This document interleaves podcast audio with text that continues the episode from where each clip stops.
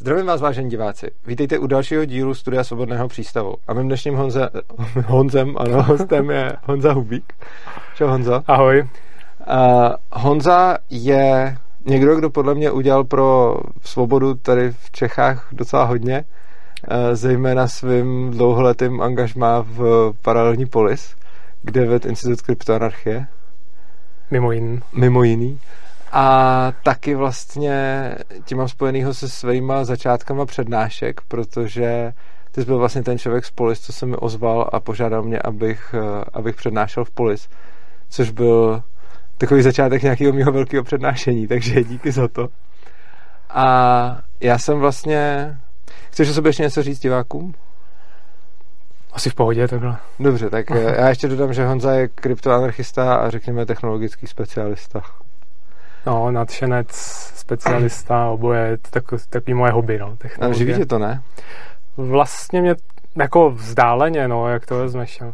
Mě jako živí datová věda, jo. Já teď dělám prevenci finančních podvodů v jedné digitální bance, Xapo Bank na Gibraltaru. A prevence finančních podvodů je vlastně datová věda a hledání nějakých vzorců chování v datech a stavba riskových pravidel. A tak. Je to využití technologie k tomu, takže jo, jako technologie mě živí. Každopádně, jo, tak Honza je, že jo, kryptoanarchista a ty jsi měl takovou vlastně epizodu, že jsi strašně dlouho hrozně makal pro jako v kryptokomunitu a potom se po nějaký době zase trošku odpojil, protože si tak trochu možná povyhořel. To bych ani neřekl, že bych vyhořel, jo.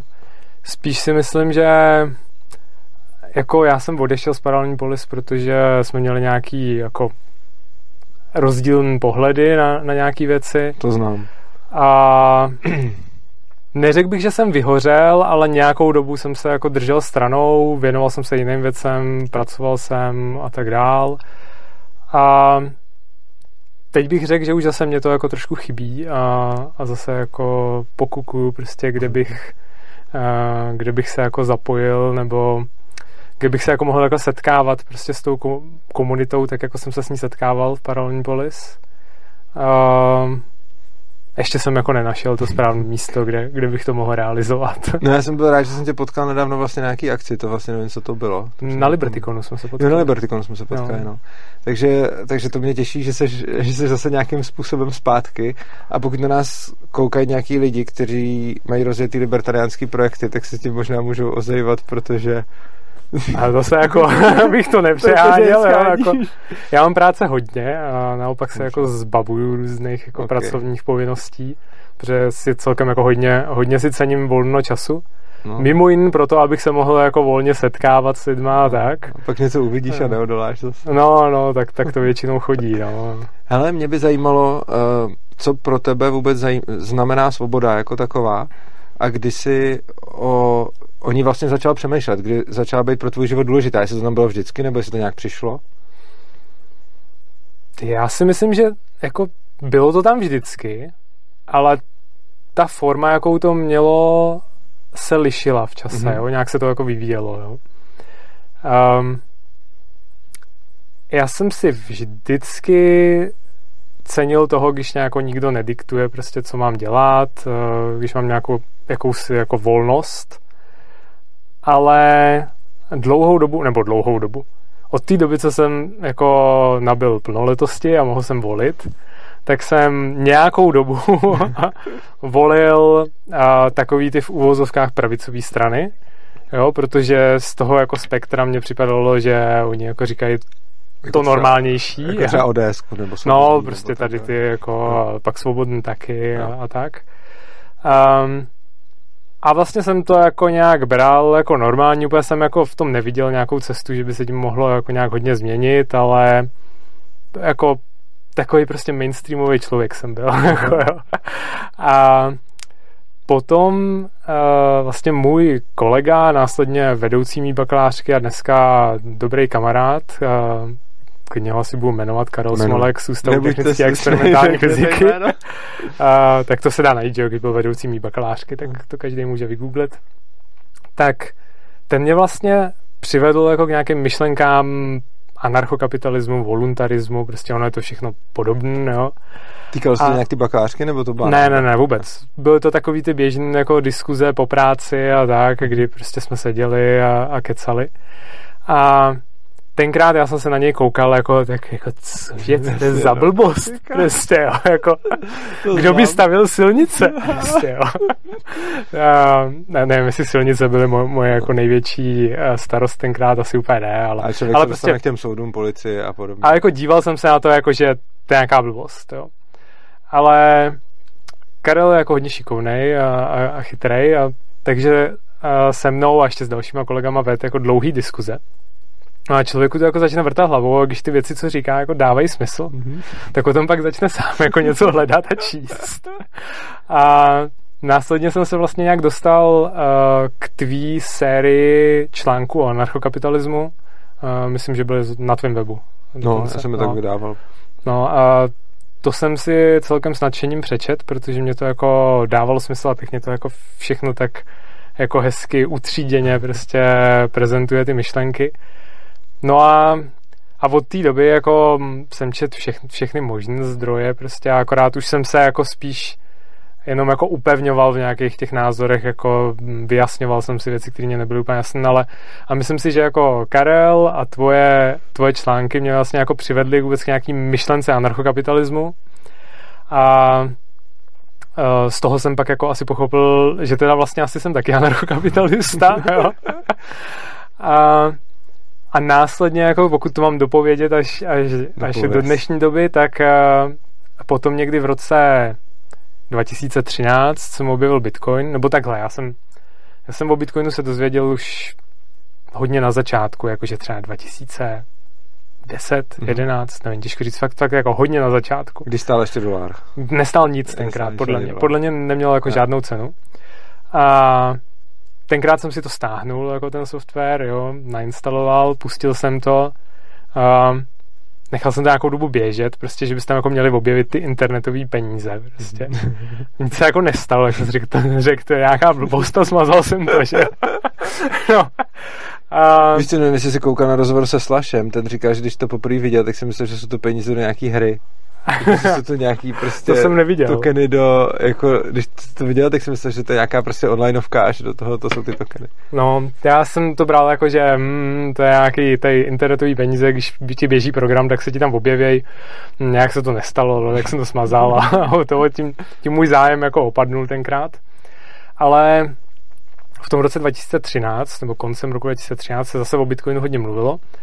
A já jsem si říkal, tak co na tom je, jako trošku víc jsem to nastudoval a myslím si, že hodně díky tomu, že už jsem jako v sobě měl nějaký ty anarchokapitalistické myšlenky, tak mě to dávalo mnohem větší smysl najednou, jo, jako nějaká nestátní alternativa peněz současných.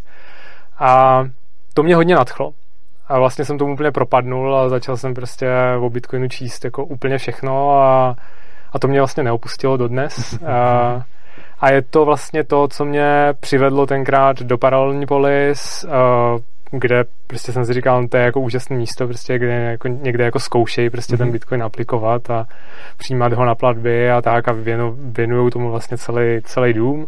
Já myslím, že Paralelní polis tomhle odvedla skvělou práci, jakože v propagaci rozhodně, no. Jako v kryptoměn minimálně v České republice. Tam bylo hrozně zvláštní, že vlastně já jsem se hodně zajímal o Bitcoin, ale o Paralelní polis jsem se dozvěděl jako až několik měsíců potom, co už byla otevřená, jo? Takže vlastně jako komunikačně to úplně zvládnutý tenkrát nebylo, prostě tolik vidět nebyla polis a já jsem si myslel, že jdu do kavárny, která přijímá bitcoiny. To jsem si poprvé myslel taky, když jsem tam pozval přednášet. Prostě myslel jsem jako kavárna, jdu si tam podívat, vyzkouším si zaplatit bitcoinem, jo? A zjistil jsem, že je to celý barák, kde jsou nějaký přednášky a tak, což mě nadchlo. Takže jsem se tam pak zapojil jako dobrovolník a až to jako skončilo tím, že jsem nějakou dobu vedl i Institut kryptoanarchie. No a od té doby prostě jsem kryptoanarchista a furt se věnuju Bitcoinu a to je nějaká jako aktuální situace, no. Jasně. Hele, mě zaujalo vlastně to, co jsi říkal o té svobodě. Já to vezmu úplně od začátku, ty reakce na to, protože jsem ti to chtěl nechat doříct. Ale zaujalo mě, protože tam mám velice podobný příběh v tom smyslu, že svoboda pro mě byla vždycky důležitá, ale to jsem měl v sobě asi pořád, nějaký ten řekněme, pocit, že je to důležitý. Ale to, co jsem si pod pojmem svoboda představoval, se brutálně vyvíjelo jako v průběhu času. A myslím si, že tak až v nějakých prostě 20 až 25 jsem se dostal víceméně k té podobné podobě, jak to vnímám teď. A předtím jsem to hodně hledal a je to zajímavý, protože to, že máš v sobě nějaký pocit, že něco chceš, ale vlastně nedokážeš to úplně formulovat konzistentně, což mně přijde zajímavý, protože jedna věc je něco cítit a druhá věc je potom to dokázat vyjádřit a formulovat, případně dokonce definovat tak, aby to potom dávalo nějaký smysl a mohlo se to jako manifestovat do reálného světa. A jaký konkrétní podoby u tebe ta svoboda, jestli se také můžu zeptat, vlastně v průběhu času nabývala, protože to je vůbec zajímavé, jak tohle to mají libertariáni, protože většina z nich ten vnitřní pocit má jako v sobě dávno a pak to různě specifikujou. Já bych řekl, že je to jako hodně těžký to pro mě jako vůbec nějak jako formulovat, jo, ale s čím souhlasím je, že to dřív určitě byl nějaký pocit, který byl spíš jako zakořeněný někde uvnitř a rozdíl proti tobě u mě byl podle mě v tom, že já jsem to ani nějak jako nehledal, jako že bych to potřeboval nějak definovat nebo něco. Já jsem se nad tím jako nezamýšlel. Až potom prostě diskuzema s Karlem a tak, jako jsem došel k tomu, že vlastně jsou tady jako nějaký myšlenky, které jako hodně vyjadřujou, nejenom vyjadřujou, ale i jako vysvětlujou ty moje pocity, jo, jakože když to vezmu hodně technicky, tak nějaký jako non-aggression principle a prostě princip dobrovolnosti a tak, jakože to se mnou jako hodně rezonovalo. Jo? Ale jinak jako dítě nebo jako čerstvě plnoletý člověk jsem to nijak jako nehledal. Akorát si myslím, že to ve mně nějak jako vnitřně bylo, protože myslím si, že jsem vždycky měl jako docela velkou důvolnost a vadilo mě, když mě jako někdo omezoval. Jasně. Já jsem v tomhle asi o něco větší nerd ještě než ty, takže když něco nějak cítím, tak to hrozně mám potřebu dostat do slov. Což to je jenom taková odbočka, mě potom vlastně dovedlo, že vlastně hledám tu svobodu ještě dál, že vlastně jsem nějakým způsobem v rámci ANCAPu se dostal k nějaký svobodě fyzického světa a teď pokračuju dál v nějaký duchovní nebo myšlenkové svobodě a vlastně cítím, že jsem někde tam, kde jsem byl, když mi bylo 18 ohledně toho fyzického světa a teď to objevuju dál, takže je to vlastně taková nikdy nekončící pouť. No ty jsi dal hodně na spirituální cestu od té doby, co jsi měl tu nehodu na tom paraglidu, tak mně připadá, že tě to dost změnilo. Jako, aspoň minimálně, co jako vnímám z těch jako veřejných výstupů a tak mám pocit, že tě to změnilo. No. Přijde mi, že jako je to paradoxní, ale přijde mi, že ne úplně a hodně lidí si tohle to myslí, ale ono je to proto, že jako já už jsem se na tuhle tu cestu dal tak rok předtím. Tak jsem o tom začal mluvit možná. Ale pak jsem o tom začal víc mluvit, to je možná pravda, ale spíš to bylo proto, že k tomu ještě nedozřál čas. Já třeba mám podcast Drska a Matfiza, kde řešíme témata, které nejsou úplně jako ANCAP a ten už běžel třeba klidně rok před tou nehodou, akorát, že za prvý jsem ještě ty věci neuměl pořádně formulovat, takže jsem se spíš tak jako rozjížděl a je fakt, že možná po té nehodě jsem měl hodně času, protože když vlastně furt ležíš, tak můžeš hodně přemýšlet a přijde mi, že se mi spíš pak povedlo dát ty věci do slov. Samozřejmě ta nehoda samotná mě strašně moc v tomhletom posunula, ale myslím si, že i když hodně lidí tohleto u mě vnímá, že jsem jako po tom, co jsem měl zážitek blízký smrti, tak jsem se najednou nějak spirituálně obrodil, tak takhle to u mě úplně nebylo, protože mě to začalo zajímat už dávno předtím, akorát, že potom jsem měl hodně času v nemocnici nad tím přemýšlet a formulovat to. Jako. Takže tak. Chtěl jsem se s tebou dostat k dalšímu tématu, tím jsou ty volby, o kterých jsi mluvil. Protože o volbách si pamatuju, že jsme spolu měli nesouhlasné názory už tehdy, když jsi byl v Polis. Že já jsem vlastně tehdy jako říkal, že volit i nevolit je OK a ty si právě říkal, že jako volení je pro tebe nějaký, jako, že to není v pohodě. Je to blbost, no. A jak ty se na to teda koukáš? Jak se vyvíjel tvůj názor na ty volby? Že? Ty jsi napřed volil a co se potom stalo? Jako? No já si myslím, že jsem prostě dospěl k tomu názoru, že volbama se nic nezmění. Jo, že to jako, že hážeš papír do schránky a můžeš z toho mít nějaký jako pocit, že něco děláš, ale ve skutečnosti vlastně jako nic neděláš, jo, protože ten vliv je jako nula. Jakože když to spočítáš, jako tak to jsem vynaložená energie prostě naprosto neodpovídá tomu efektu. A to je jedna věc, jo, že jako ten efekt je malej, spíš jako zanedbatelný. Aha. A druhá věc je, že to nějakým způsobem jako legitimizuje ten systém demokracie. A já si vlastně jako nemyslím, že demokracie je takový dobro, jako je to dneska prezentované. No. To já si taky nemyslím, k tomu bych se ještě dostal, ještě vydržíme trošku u těch voleb. Já vlastně s tebou souhlasím s tou první částí, že ten vliv je prostě zanedbatelný. To, jak já jsem to dřív viděl a vlastně do jisté míry vidím i doteď, že jedna věc je tam hodit ten svůj lístek a druhá věc je, když třeba tě sledují nějaký lidi a ptají se tě, koho mají volit a podobně a ty jim řekneš, jak volíš, takže tím ještě něco dalšího manifestuješ a že teda máš jakoby, jako ne, že by si měl víc hlasů, ale že máš možnost ovlivnit další lidi, jak by volili, což už mi potom přijde, že nemusí být, jako je to pořád dost zanedbatelný, ale zdaleka ne tolik. A vlastně dělal jsem to, co? Nemusíš založit politickou stranu, že jo? A ovlivňovat ty lidi. To je pravda. To jsem vlastně, jako, já jsem to dělal dlouho s tím, že jsem si říkal, že to jako má malej vliv, ale pořád jsem si to vnímal jako vyjednávání s tím agresorem prostě. A nevnímal jsem tam ten akt legitimizace proto, že jsem viděl, jak je lidma a v médiích a politikama obecně prezentováno a přijímáno to, kdo nevolí. Jakože kdo nevolí, tak na to kašle, je to ignorant. Mm-hmm. Což je podle mě přesně součást jako propagandy toho systému samotného, že se snaží vytvořit dojem, jakože je malá účast u voleb, což neznamená, že třeba ty lidi s tím nesouhlasí, ale ty lidi jsou blbí a jim to jedno. Což si nemyslím, ale tím, jak se o tom takhle mluví, tak potom mně připadalo, že když budu nevolit, tak sice já tím vyšlu ten signál jako nesouhlasím, ale to, co bude přijato, bude kašlu na to. Mm-hmm. Ale vlastně mi to pořád víc otravovalo k těm volbám chodit, protože... Takže už nevolíš. No, ty to no. Mě to pořád víc otravovalo, protože přece jenom je to takový ten svátek demokracie a teď tam jít k té urně prostě a teď rituál, vidět, no? A teď vidět ty lidi nadšený a teď jak to řeší a jak je to pro ně takový to důležitý a teď co tím všichni myslejí, tak se mi to jako emočně hnusilo, ale pořád jsem si myslel jako lepší aspoň něco udělat než nic. Ale protože mi vadilo tohle, tak jsem se potom teda rozhodl, že udělám tu politickou stranu, která má ten efekt, že jsem si řekl, já se teda k těm volbám nebudu vyjadřovat volením, já se tam vyjadřím tou kandidaturou. A tím pádem už nemusím jít volit.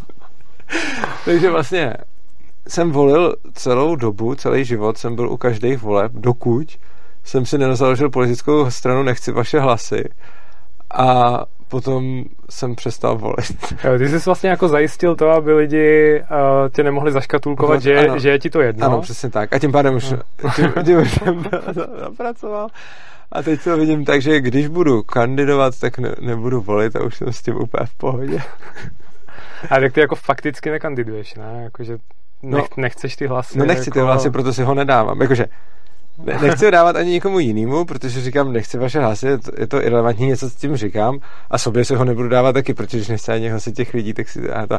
Ale kdyby se náhodou stalo, že by mě třeba, jako ono se to nestane, protože když nedělám kampaně nic, a kdyby se třeba stalo, že mě vykroužkují na nějaký prachy nebo na nějaký ten, tak jako to bych všechno odmít. Jediný co, to určitě bych tě možná pak oslovil, kdybychom dostali nějaký prachy, protože mě napadlo právě, že bychom tady mohli udělat třeba nějaký vyšpálení peněz jako online prostě státní. Podobně jako Zeman pálil trenky, jo. Tak... No, že bychom udělali, ano, jestli takový, jo. Ale, no, takže to ke kandidatuře. Nicméně ty jsi ještě říkal s těma volbama, že ti to přijde, že to legitimizuješ. V jakém smyslu máš ten pocit té legitimizace? No, můžeš to stáhnout klidně jako jenom na mě, jako na moji osobu, jo. Jakože jakmile jdu k těm volbám a hodím to tam, tak ti každý může říct jako a tak prostě demokraticky se to zvolilo, ty se z toho účastnil, vyjádřil svůj hlas, prostě musíš jako přijmout ten výsledek. Jo. Ale já jako nesouhlasím s tím principem, prostě jo. Já jako nechci rozhodovat o ostatních lidech, ať si o sobě rozhodujou sami. Mhm. A stejně tak nechci, aby oni rozhodovali o mně. Jo? Takže já nechci jako přistoupit vlastně na ten princip vůbec. Tohle my z ní sympaticky. Tím se dostáváme k tomu, že jsi říkal, že vlastně demokracie nepovažuje za takový dobro, jakým je prezentovaná, na čem se shodneme. Ale zajímavé mě, jako, co je možná hlavně ta asi největší věc, co ti třeba na demokracii vadí, nebo jaký celkově vnímáš? Hele, demokracie jako systém nemusí být nutně špatná. Jako, jo? Určitě jsou nějaké jako, využití, kde je v pohodě, jako přijatelná. On to jako není dokonalý systém, ale žádný systém není dokonalý.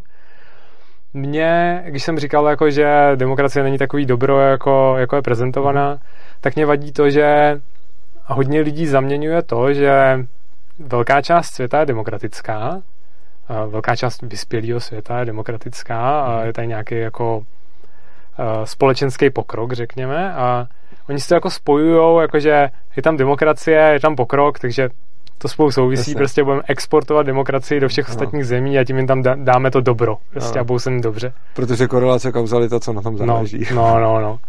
A to mě jako vadí, jo, to vnucování demokratického systému jiným zemím, jo, jako pokud je to tak dobrý, tak by si k tomu mohli dojít sami, není potřeba jim to jako úplně tlačit, a je to taková propaganda, no, prostě, že demokracie je skvělá. Přitom ten efekt toho společenského pokroku plyne z úplně jiných věcí, že jo? Ten plyne jako z kapitalismu primárně. Ano. Vlastně s tou demokracií, já to mám jako, jak jsi říkal, to jako systém to nemusí být blbý a když by to nebylo vnucovaný, tak když se někde někdo rozhoduje demokraticky, tak je to samozřejmě OK.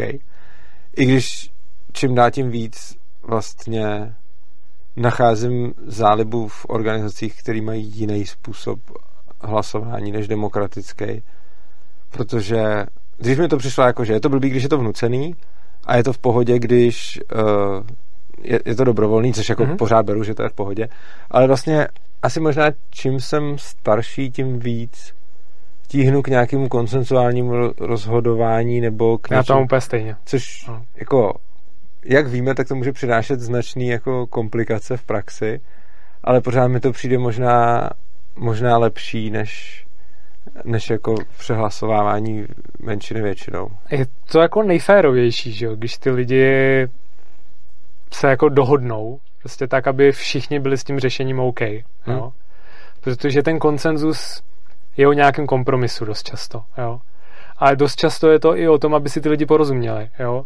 Když se nějaká skupina lidí potřebuje na něčem dohodnout, jeden člověk s tím nesouhlasí, tak v demokracii prostě ty, kteří jsou pro, zvednou ruku, ten jeden jako naštvaně tu ruku nezvedne a udělá se to, co chce ta většina, jo.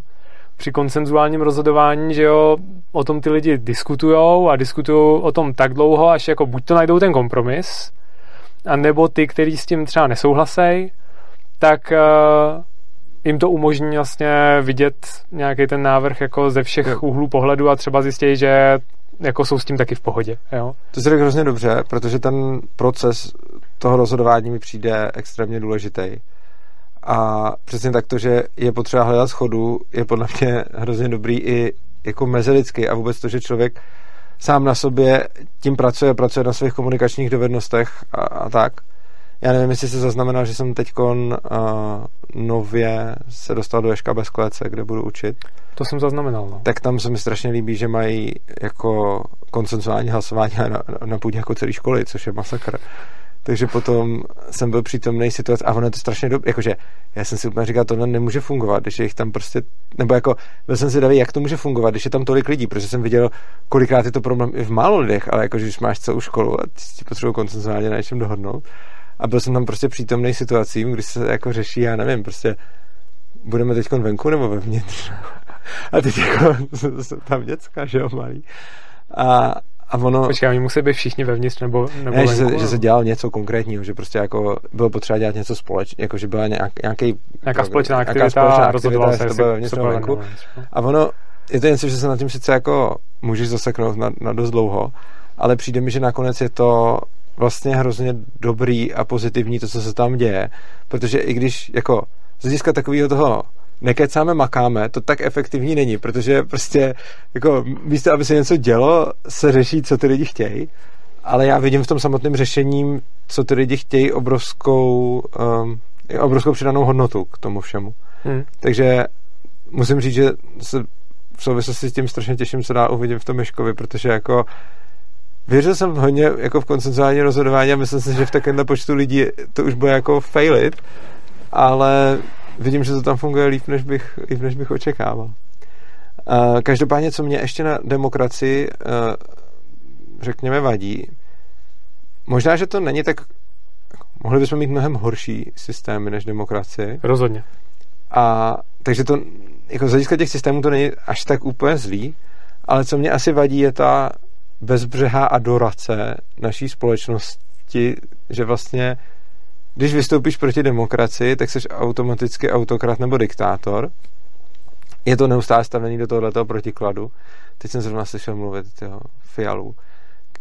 Někdo vystřih prostě nějaký pár minutový video z nějakého jeho projevu a to bylo neuvěřitelný. Slovo demokracie tam padlo asi 100krát a celou dobu to bylo prostě o tom, jakože říkal soudruzi, já měl to takový feel, jakože soudruzi, tu demokracii vybudujeme jenom, když všichni budeme chtít tu svobodu a demokracii a teď to tam celý jelo. A potom vlastně, co mi přijde asi nejvíc absurdní, když ta propaganda je tak silná, že potom lidi nejsou schopní vidět, že respektive, oni vidí, že demokracie před nima jako se chová nějak, jak oni by si nepřáli, nechci říkat přímo slává. A řeknou, že to není demokracie. A řeknou, že to není, prostě tak. Takže prostě jako máme tady demokraturu, že jo, a prostě všechny taky ty věci, jako žijeme v postdemokracii a je tady pseudodemokracie a všechny tyhle ty věci, když prostě jako se jim nelíbí, jak funguje demokracie, tak místo, aby řekli jako, hele, jo, to je ještě jako level nad tím, když jako vidíš, že to nefunguje a říkáš, že to funguje. Jo, je taková ta jízda na mrtvém koni. Ale tohle je v podstatě ještě jako upgrade nad to. Když jako vidíš, že to nefunguje, už předtím nemůžeš zavřít oči, tak řekneš, že to není ono prostě. Jo. No, ale na druhou stranu, když my dva si tady řekneme, že kapitalismus je dobrý systém, tak hodně lidí ti řekne, takže tobě jako vyhovuje, že prostě tady, já nevím, korporace dělají to a to. A my dva bychom na to jako taky řekli, že to není kapitalismus. Jo? A on to jako není kapitalismus objektivně, jo? Protože jsou ty korporace napojeny na stát, že jo? Využívají prostě ten aparát k tomu, aby měli jako výsady, které by na volném trhu neměli. Jo? Ale to ty ostatní lidi vlastně jako nevidějí a řeknou ti, ale ty děláš to samý prostě s kapitalismem. Mně se hrozně líbí tvoje schopnost argumentace, tohle to je dobrý point. Já bych tomu možná dodal, že ten rozdíl je, aspoň oproti tomu, když se pak těch lidí na to ptám, je v tom, že my dva bychom oba dva byli schopní konzistentně a hlavně oba dva stejně, aniž bychom se předtím domluvili, popsat, z jakého důvodu to, co tady je, nevnímáme jako kapitalismus. Oproti tomu, když se těch lidí se ptáš na demokracii, tak to si ti typicky řeknou, že demokracie to je ochrana menšin. Jako. A teď se jich zeptáš, jako, proč by to měla být zrovna ochrana menšin. A hlavně jako svoboda. A svoboda.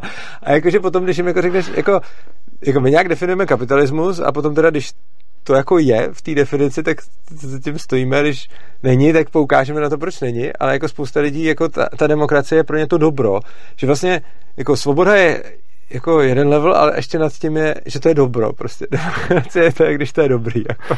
Demokracie je ochrana menšin. A tohle slyším často, jako, že prostě demokracie znamená ochranu menšin. Protože můžou vyjádřit ten svůj názor tím hozením papíru do té schránky, víš? No a jakože třeba, když je diskriminace, tak to není demokracie. Jakože když diskriminuješ třeba na základě rasy, tak už to není demokratický. A ty si říkáš, že má jako OK, jak se to tam vzalo, to už jsme docela daleko od toho. Každopádně k demokracii to jsme probrali a dál jsem se chtěl posunout vlastně, nebo ještě řekl. Já jsem chtěl říct jenom jednu věc k tomu, jo. Jak ty si říkal, že určitě jako jsou i horší systémy než demokracie, tak to jako rozhodně. A já bych hlavně řekl jednu věc. Já si myslím, že my se jako celkově máme celkem dobře v České republice. Jo. A jakože té svobody máme docela hodně. Ano. Naštěstí státní aparát v mnoha ohledech nefunguje moc dobře, což je dobrý. Jo, přesně. Jo. Já nemám rád moc takový ty lidi, kteří chtějí jako do státního aparátu dostat prostě ty schopný lidi, ty, kteří prostě mají zkušenosti a dobře zaplatit a tak, aby to jako začalo fungovat. Já si myslím, že jako státní aparát, který dobře funguje, tak to vlastně jako není moc dobrý. Jako to je vlastně čistý zlo. Ano, s tím souhlasím. A vlastně ono super je, že jak ten stát je neschopný dělat ty jako věci, které jako by měl dělat, tak je podobně tak neschopný dělat ty věci, které nechceš, aby dělal, což znamená, že potom je snadný se leckde držet pod radarem, protože ten radar je takový jako vachrlat. No. Takže jako... tak. A celkově jako prostě máme se tady dobře v České republice. Jo. Svobody máme hodně, ale mohli bychom jí mít víc. Mně ještě napadly dvě věci během toho, co jsi tohleto říkal. První věc byla, já nevím, jestli znáš Hopeho práci, porovnávání demokracie, monarchie a podobně. Neznám. No, dobře, tak teorie. A mě to zajímá, já na to nemám nějaký vyhraněný názor, ale docela mě zajímalo, co na to říkáš, že když se vlastně porovnává demokracie s monarchií, tak sice jako my vidíme ty historické monarchie, které byly horší třeba, protože tam nebylo třeba tolik svobody jako reálně, vzhledem k tomu, a že ta společnost celá byla někde jinde a v té společnosti bylo méně svobody. Ale to, co, na co poukazuje Hoppe, on má knížku, která se hezky jmenuje se Demokracie, Bůh, který selhal. A on tam vím, že já nečet jsem to. No. On tam poukazuje na to, že když srovnáš jako monarchii a demokracii, tak je vlastně zajímavý srovnání to, kdo se dostává do čela. Kdy vlastně do čela v demokratickém režimu se dostanou při nejlepším jako v případě nějaký náhodně vybraný jedinci, ale ono je to horší než náhodně vybraný, protože vlastně, a to popisuje i ten Hayek, že jo, jakože ty lidi, kteří budou vést, budou daleko spíš ty s těma ostřejšíma loktama, který se tam probrali, protože spousta slušných lidí prostě nechce vést ty ostatní lidi, takže se tam budou spíš dostávat ty jako všehoschopní psychopati. A plus ještě, když se pak podíváme na to, jak moderně funguje demokracie, tak vlastně jako, kdo je větší populista a umí být lepší showman a víc mluvit na lidi, je ten, kdo se tam spíš dostane.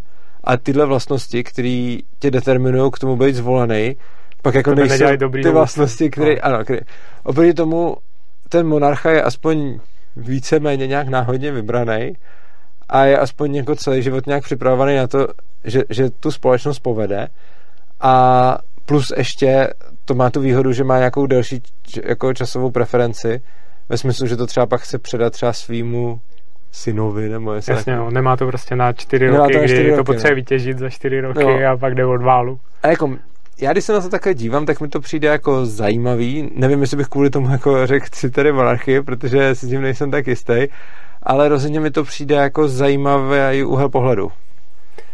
Mně taky, asi dokonce bych jako i řekl, že osvícená monarchie je lepší než demokracie. No, osvícená, jo. Ale to je právě jako celkem velký předpoklad. Jako, právě. No. Že jako když máš pak monarchii, kde se to úplně nepovede ten vůdce, tak pak tam máš ten problém, že je tam ten dlouhý časový horizont. To je pravda. No. A ten svýho nástupce bude vychovávat celý život k tomu, že aby to přebral. Jako může se dostat do velký pasti, no. No, takže... je pravda, že tohle je takový, že to je takový triky, že ono to, i kdyby to třeba statisticky mohlo vypadat líp, tak statisticky, když ten jako prvek je třeba dlouhý jako tvůj život, tak to není, tak na to nechceš třeba úplně sázet. No, pak jsem se, ty jsi mě totiž pak dovedl ještě k jedné věci, kterou jsem s tebou chtěl, ty jsi říkal o té demokracii. A mě tam vyvstanulo určitý téma, než jsem chtěl přijít ke kryptoměnám, a teď mě štve, že jsem ho zapomněl, tyjo, tak se možná k němu potom ještě dostanu. Když si vzpomeneš, tak... Prosím tě, pro tebe, pokud jsem dobře chápal minimálně dřív, tak jsi možná i víc jako identifikoval jako kryptoanarchista než anarchokapitalista. Mm-hmm. No. Pro tebe jsou teda kryptoměny vlastně něčím vohodně přelomovějším ke svobodě než cokoliv jinýho? Takhle. To vezmu víc ze široká. No. Já si myslím, že se identifikuju jako kryptoanarchista i anarchokapitalista stejnou měrou. Okay. Mohli bychom říkat i voluntarista. To asi taky. Já ten rozdíl stejně jako Timothy May nevnímám v tom, že by kryptoanarchie byla něco jiného než anarchokapitalismus. On říká, že to je implementace. Přesně tak. Kryptoanarchie je vlastně forma anarchokapitalismu, která využívá kryptotechnologie. Mm-hmm.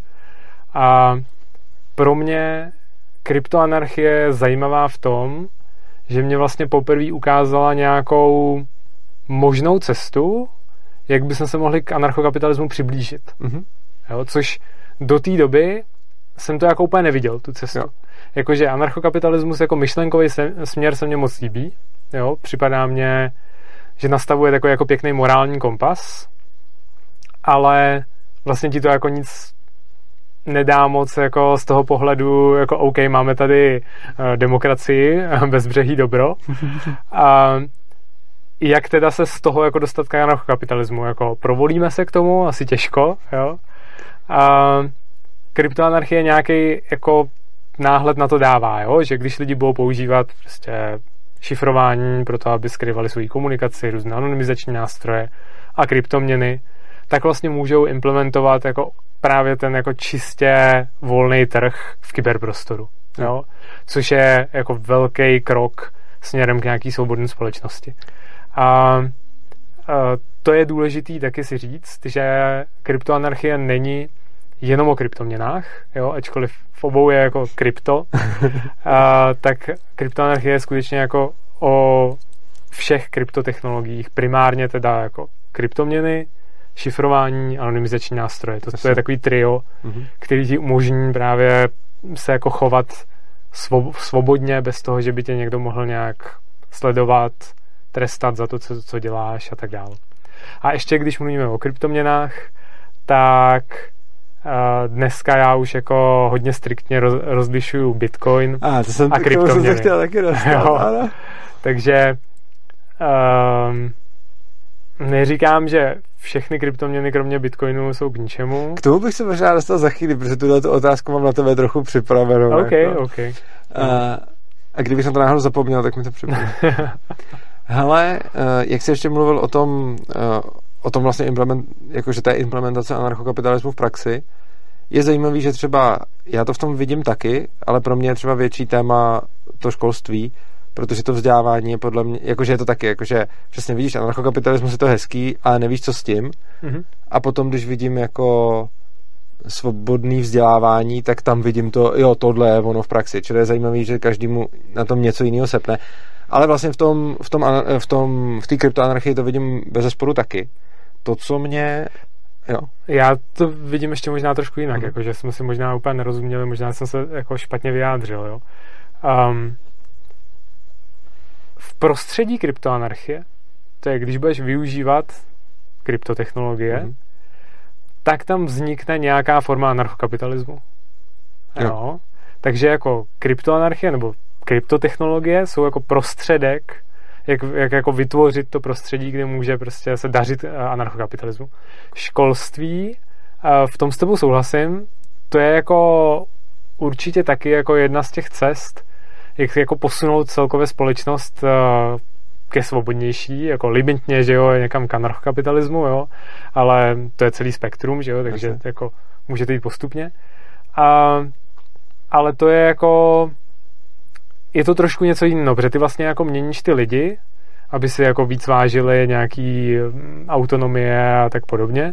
Zatímco u té kryptoanarchie ty jako víš, že ty lidi, kteří to chtějí, už existujou a ty jim jenom jako dáváš prostředky na to, aby se projevili. Jo? Ono nejenom, protože ohledně toho vzdělávání, tím nemyslím jenom školství jako celek, ale i to, že ty můžeš dělat různý svobodný enklávy různýma způsobama, legálníma, semilegálníma a podobně, kde vlastně vytváříš prostředí, kde ty lidi to reálně potom žijou taky. Čili jedna věc je, že ono je to k tomu jako životně formuje, ale vlastně uděláš to samý. Vytvoříš nějaký prostředí, třeba teď Dům svobodného přístavu a podobně, kde vlastně lidi tu věc můžou žít a nějakým způsobem potom v závislosti na tom, co přesně je to za prostředí a co se tam děje, tak je nějakým způsobem, zejména když jsou to pak děti, odstiňuješ od toho jako státního vzdělávacího systému hůře či lépe. To je, že jo, vlastně spíš jako o tom, že vytváříš nějaký jako menší komunity, nějaký takový jako kmenový rozdělení společnosti a tak, a pak jako v tom kmenu, že jo, v té jako malé skupině se líp dosahuje toho, že tam máš lidi, kteří smýšlejí podobně a můžou jako realizovat to, co se jim líbí. No. Takže jako, jo, souhlasím s tou. No. Mně v té kryptoanarchii vždycky trošku připadalo, a teď já vůbec nechci znít jako někdo jako kritik toho, to jsem se tady dostal možná na té pozice trošku, to protože já se považuji za kryptoanarchistu a určitě je jako kryptoanarchie mi přesně jak říkáš, protože je jako skvělý nástroj, jak dát lidem svobodu, Jenom mi přijde, že kryptoanarchisti hodně často podceňujou, že ty můžeš teoreticky dosáhnout absolutní svobody v tom virtuálním světě, jenže ten virtuální svět je nějakým způsobem propojený s tím světem fyzickým a i když budeš prostě full Monero a všechno, tak potom stejně, když si chceš koupit ty drogy nebo zbraně nebo něco. Rekreační automobilní zbraně. Ano, přesně tak. Tak potom stejně jako se dostáváš do toho propojení s tím fyzickým světem a vlastně málo kterýho jako kryptoanarchistu, který provozoval dark markety, chytli jako tím způsobem, že by ho jako čistě jenom vystopovali online, i když oni jako občas udělají chybu a v důsledku toho jo. Ale jako strašně často to právě ztroskotalo nad tím, že oni byli nějakým způsobem spojený s tím fyzickým světem. A přijde mi, že jako zajímavé mě, jak se na to díváš, jestli si tohleto riziko jako uvědomuješ, protože často, když o tom kryptoanarchisti mluví, tak když to slyším, tak mi to popisuje jako super, tohle začněte používat a máte anarchokapitalismus v praxi, což zní krásně a já vím, že do nějaký míry je to pravda, ale přijde mi, že je to určitým způsobem limitovaný. Já s tím naprosto souhlasím. No, jako já to vidím úplně stejně. Co si ale myslím, je to, že když lidi budou využívat tyhle nástroje a to vlastně ty jsi tu otázku položila, já jsem ti na ní neodpověděl úplně, zejména kryptoměny, když lidi budou používat hodně, jako když prostě se co nejvíc přeorientujou na to, že budou používat kryptoměny, tak se v mnoha ohledech stanou fakticky nezdanitelní. Minimálně ne tím jako nejskrytějším způsobem, kterým jsme zdaňováni, na to je inflace. A už tohle samo o sobě výrazně oslabí vlastně roli státu. Jo? A taky, a to je vlastně podobné tomu, co ty jsi říkal o svobodném domě a tak dál, ty tím taky vlastně vytvoříš jakousi jako komunitu, kde ty lidi si můžou ty principy vyzkoušet a zjistit, že jim to vyhovuje a vlastně je tím taky trošku jako převychováš, jo? A uděláš jim vlastně takový jako bezpečný prostor, kde si to můžou zkoušet a to se pak jako jednoznačně bude manifestovat i v tom fyzickém světě, jo, kde prostě tady ty lidi budou míň ochotný jako dodržovat nesmyslné zákony a tak podobně. Jo, s tím nějak tak souhlasím. Mimochodem, nechtěl by si přijet k nám na letní pobyt do Svobodného přístavu? Koukal jsem na to nějak... Nevěnoval jsem tomu nějak jako velkou pozornost. Jakože moc jsem nad tím jako nepřemýšlel intenzivně, že bych do toho šel, ale jako... Možná jo? Tak se podívej. A rovnou to tady říkám schválně takhle na kameru. Tak se podívej, jestli třeba nedojedeš. Co by to obnášelo? Klidně to můžeme rovnou jako probrat tady. Dobře, než se dostaneme ještě k těm. Hele, obnášelo by to, že přijdeš na místo, kde je spousta lidí, kteří jsou buď libertariáni, nebo příznivci svobodného vzdělávání, a to teďkon v létě jsou to i lidi ze světa, nejenom jako lidi z České republiky. A pointa je, že je to tam v klidu sebeřízený a každý si může dělat, co potřebuje. Je to hodně o tom poznávání těch ostatních lidí a zároveň také o tom, že to není pobyt, kde by bylo nalajnovaný, jakože my jako organizátoři dodáváme nějaký program, i když taky nějaký dodáváme, ale stejně naroveň s každým. Prostě kdo tam něco chce ukázat, že něco umí, tak může, takže prostě jsou tam různé aktivity, že prostě někdo je zvukař, tak tam učí lidi pracovat se zvukem, já tam mývám Anka přednášky, prostě je to taká, jako kdo co chce, někdo tam dělá nějaký výtvarný věci a podobně.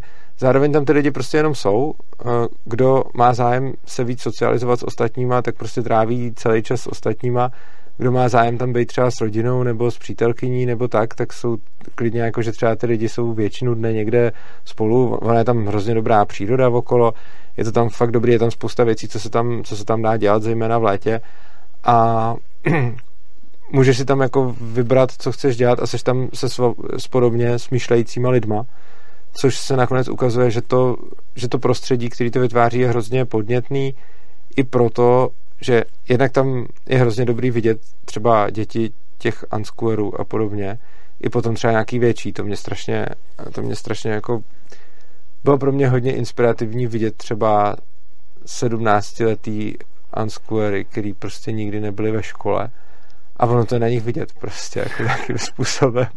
A v dobrým nebo ve zlým? Jako za mě jednoznačně v dobrým, ale jakože prostě, že ty lidi nejsou, jakože jsou mnohem víc sami sebou, mají asi větší sebevědomí, a že prostě je to nějaký člověk, který se s tebou autenticky baví a nesnaží se jako vyhovět. Vlastně na tom jsem viděl, jak moc na nás ta škola zanechává stop, kdy fakt jako ty děcka, který tou školou neprošli, tak se strašně málo třeba styděj a nemají prostě problém se uvolnit a zpívat nebo dělat prostě nějaký věci, zatímco hodně těch dětí, který prošli tou školou a třeba znají šikanu a podobně, tak prostě reagují jinak, čili to pro mě bylo určitě zajímavý. A hlavně, že tam byli i lidi ze světa, a plus taky ne všichni lidi, co tam jsou nutně libertariáni, protože příznivci svobodného vzdělávání jsou často i třeba jako, nevím, jestli by si říkali socialisti, mě by tak trochu někdy přišli, a asi jo, asi i někdy říkali. A prostě, že jako zastávají to svobodné vzdělávání, ale zároveň třeba mají pocit, že by to mělo být takhle v rukou státu, mm-hmm, a podobně. Takže je potom zajímavý se s těma lidma bavit, a je jako dobrý, že vesměs je tam fakt jako hodně respektující prostředí, což znamená, že i když tam potkáš lidi třeba s úplně jinýma politickýma názorama, tak se s nima můžeš bavit dost v klidu a nikdo se jako za chvilku nenasere prostě. A přijde mi to jako fajn, takže kdyby si chtěl, tak ještě je tam pár, myslím, posledních míst. A kdy to je? Myslím, že 23. až 30. července. Jo. Takže tak. A můžeme se vrátit zpátky ke kryptu, kdy, jako, když jsem tě znal, tak ještě tehdy nebyli cool Bitcoin maximalisti. To je vlastně novinka pro nás tehdy. Ale co si o tom jako myslíš? Prostě o Bitcoin maximalismu, a jak se k tomu stavíš? Ty jsi to taky jako hodně cool. Asi bys mohl říct, že jsem Bitcoin maximalista. Jo. Jde o to, co si pod tím každý představuje, že jo. Jako některý ty lidi, že jo, jsou ty toxický maximalisti, že jo. Který jako zastávají třeba jako hodně, řekněme, jako agresivní názory. Myslíš tu danou přednášku oblíbenou, jak z ní sestřih, jak měl v Polis takovou tu jednu pěknou? Takový ten sestřih těch sprostých slov. Jo. To mám hrozně rád, to se líbí. To jsem pak někdy ten sestřih jako používal i v mých nějakých workshopech, když jsem se snažil lidem jako vysvětlit. Ano, Dan to řekl hodně pregnantně. No, tam to bylo dobře pochopitelné. No. Já jsem takový jako, bych řekl, celkem mírumilovný člověk, jako teď si každý dělá, co chce. Nicméně z hlediska nějakých jako faktů, z hlediska nějakých jako parametrů těch jednotlivých kryptoměn, si myslím, že Bitcoin asi nemá úplně jako žádnou velkou konkurenci, jo, momentálně. Jsou nějaký kryptoměny, které jsou v nějakých ohledech zajímavý v porovnání s Bitcoinem, třeba Monero, jo, tím, že má jako lepší ochranu soukromí. Jsem zmínil tohle, ano. A no, u těch ostatních si už taky stejný jsem, jo. Já právě taky. Takže jako Monero je třeba zajímavý. A čím si ale jako nejsem jistý, nebo spíš jsem si docela jistý, je to, že bych nechtěl v Moneru spořit. Jo. Mm-hmm. Že pokud se bavíme o kryptoměnách jako nějakých penězích, do kterých jako bych si měl ukládat hodnotu a dlouhodobě ji tam držet, tak si myslím, že Bitcoin je jedinej, který má šanci jako tohleto nějak splnit dlouhodobě. Tak šance má asi víc, jenom má asi největší. Bo jako aktuálně prostě vypadá jako jediná jako varianta, do který bych byl ochotný jít a do který taky jsem jako šel. Jo. A proč si to myslím je to, že Monero je hezký na ochranu soukromí, ale co mě brání, jako když budu potřeba udělat jako opravdu soukromou transakci, tak převíst prostě nějaký bitcoiny do Monera, dělat chvíli nějaký transakce v Moneru a pak si jako převíst zase ten zbytek třeba do bitcoinu. Jako nic mě v tom nebrání. Jo? A z toho důvodu si myslím, že tam jako není moc velká jako incentiva na to prostě držet peníze v Moneru. Je to jenom nějaký jako nástroj, jo? Ale není to vhodné prostě na dlouhodobý spoření. Jo, to je, co si myslím o Moneru, jo. Nemluvím o Lightning Networku, který taky potom přidává nějakou míru. Ten přidává taky nějakou míru anonymity, jo, takže je dost možný, že třeba jako vůbec nebudeš potřeba Monero, nebo můžeš jako nějaký ten swap jako z Bitcoinu do Monera udělat ještě přes Lightning, jo, abys to měl jako rychlý a anonymnější a tak, jo. A i na Bitcoinu, že jo, máš spoustu nástrojů, kterýma můžeš to svoje soukromí jako nějak vylepšit. Není to tak dobrý jako v Moneru, jo. Ale já si myslím, že to je taky nějaký jako vývoj. A je to jedna z věcí, kterým bych jako hodně fandil Bitcoinu do budoucna. Nějakému jako zlepšování ochrany soukromí. Tak, aby právě už třeba jako nebylo potřeba používat Monero. Ale je to dost jako dvojsečný, jo? Protože zlepšit ochranu soukromí na Bitcoinu by bylo super pro ty uživatele, ale problematický je to, že by se kvůli tomu mohl Bitcoin znelíbit státům, regulátorům a tak dál.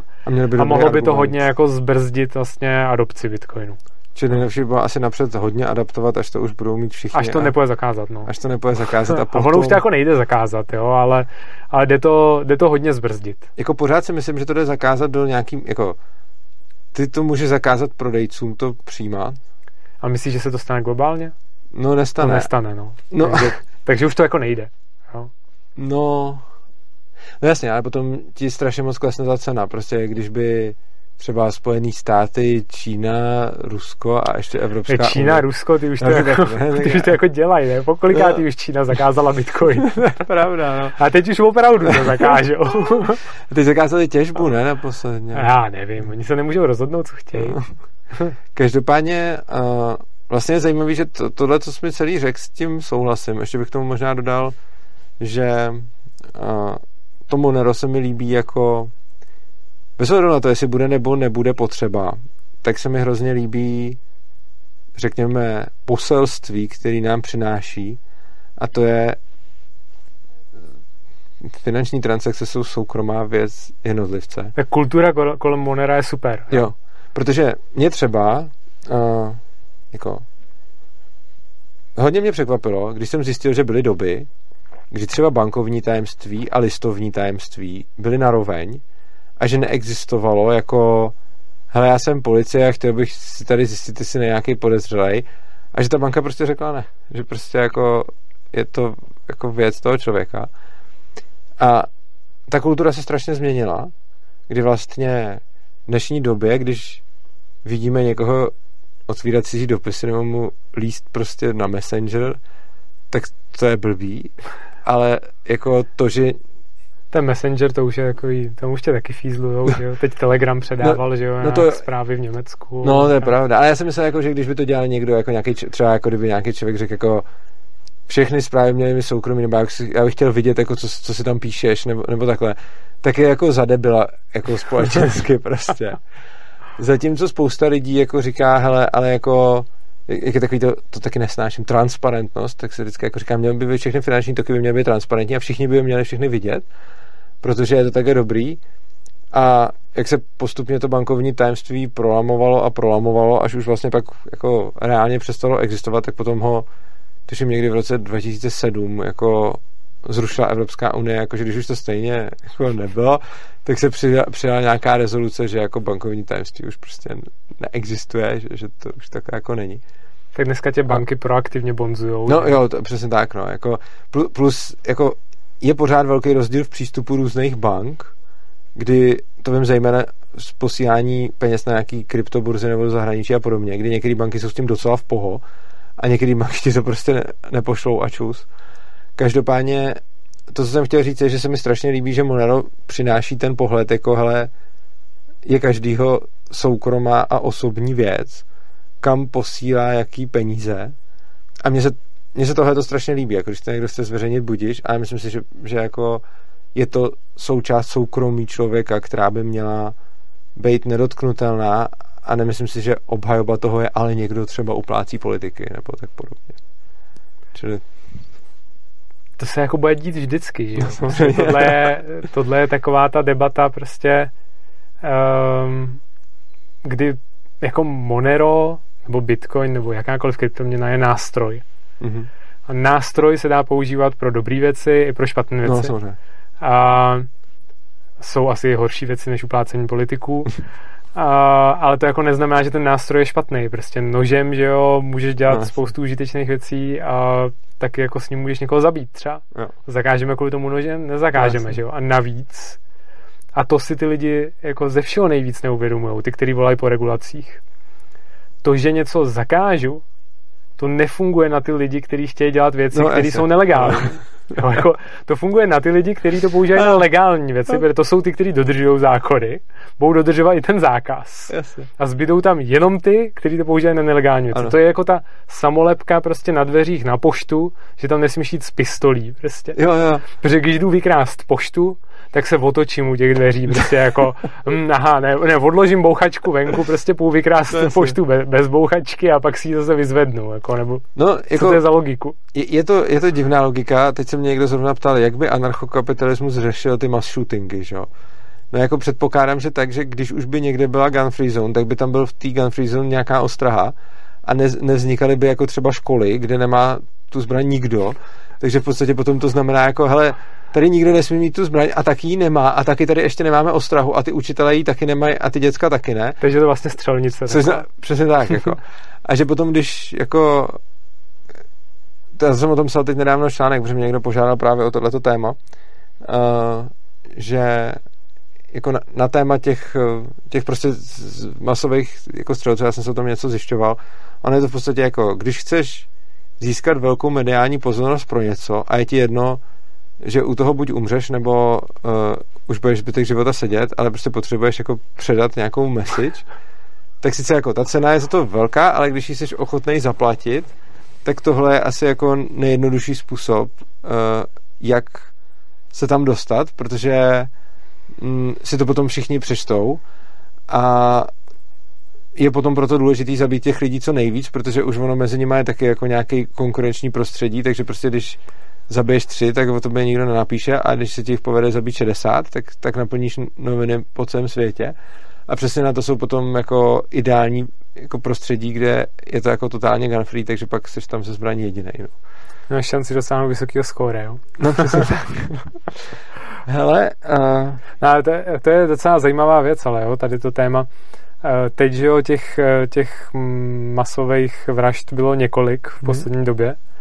A já teda se přiznám, že jsem tomu tolik pozornosti nevěnoval, ale co se ke mně dostalo, tak zrovna v případě jedné té školy, kde došlo k té střelbě, tak tam ta policie sehrála dokonce úplně jako opačnou roli, kdy oni se tam snad sjeli jako rodiče těch dětí a spousta z nich jako legálně drželi zbraň a chtěli jít do té školy prostě zachraňovat ty svoje děti.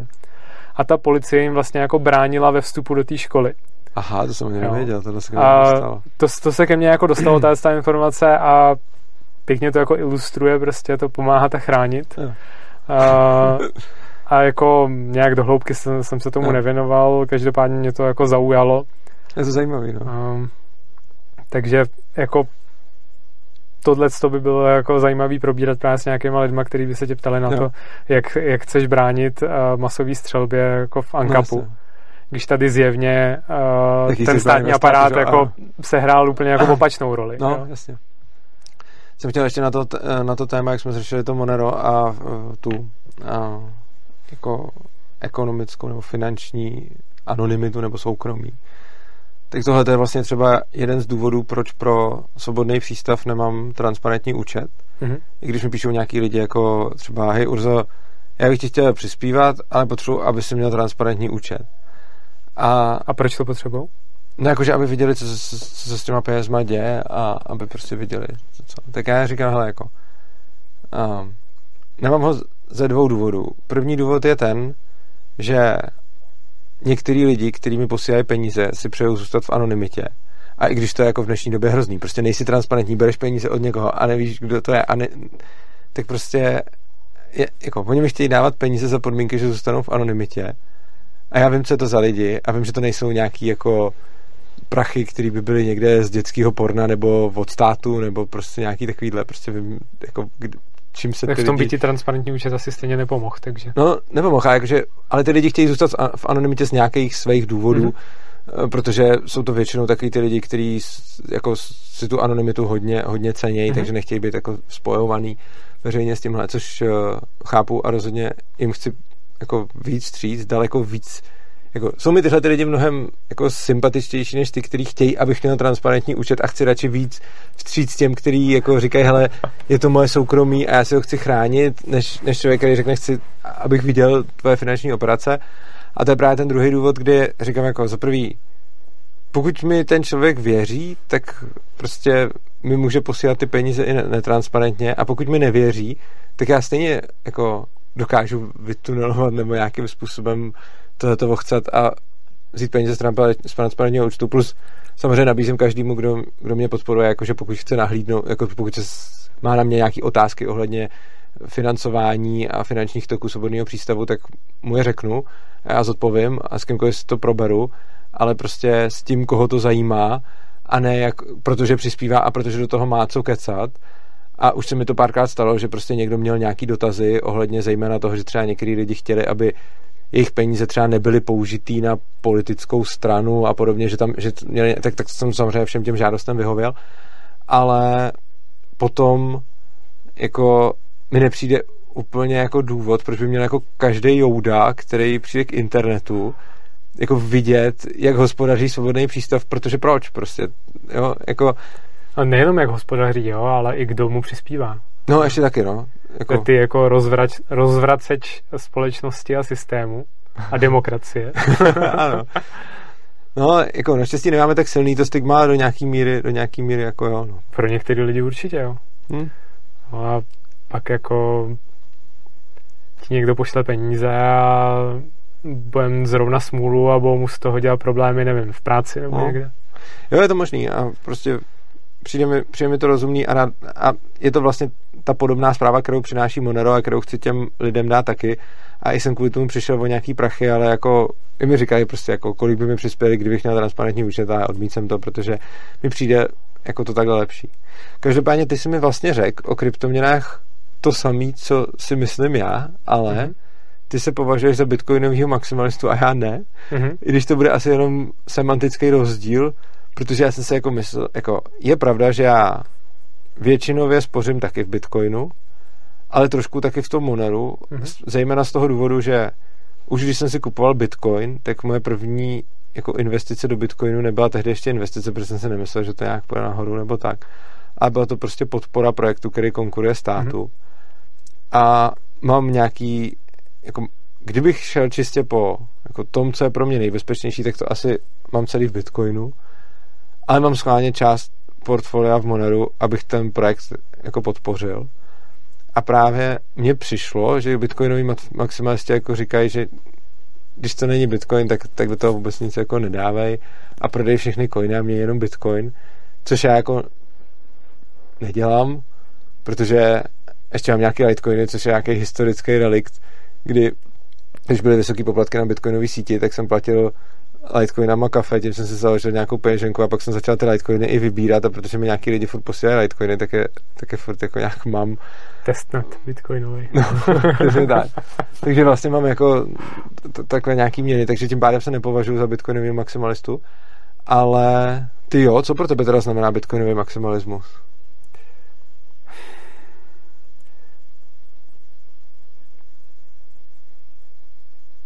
Ale pro mě je to asi to, že z Bitcoinu by se mohla stát jako světová rezervní měna.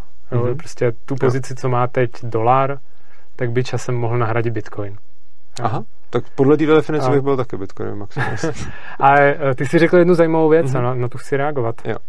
Ty jsi řekl, použil jsi slovo investice. No. Jo. A pro mě opravdu jako peníze, které dávám do kryptoměn, který držím v kryptoměnách, nebo teda v Bitcoinu, tak to není investice. To je spoření. Jasně.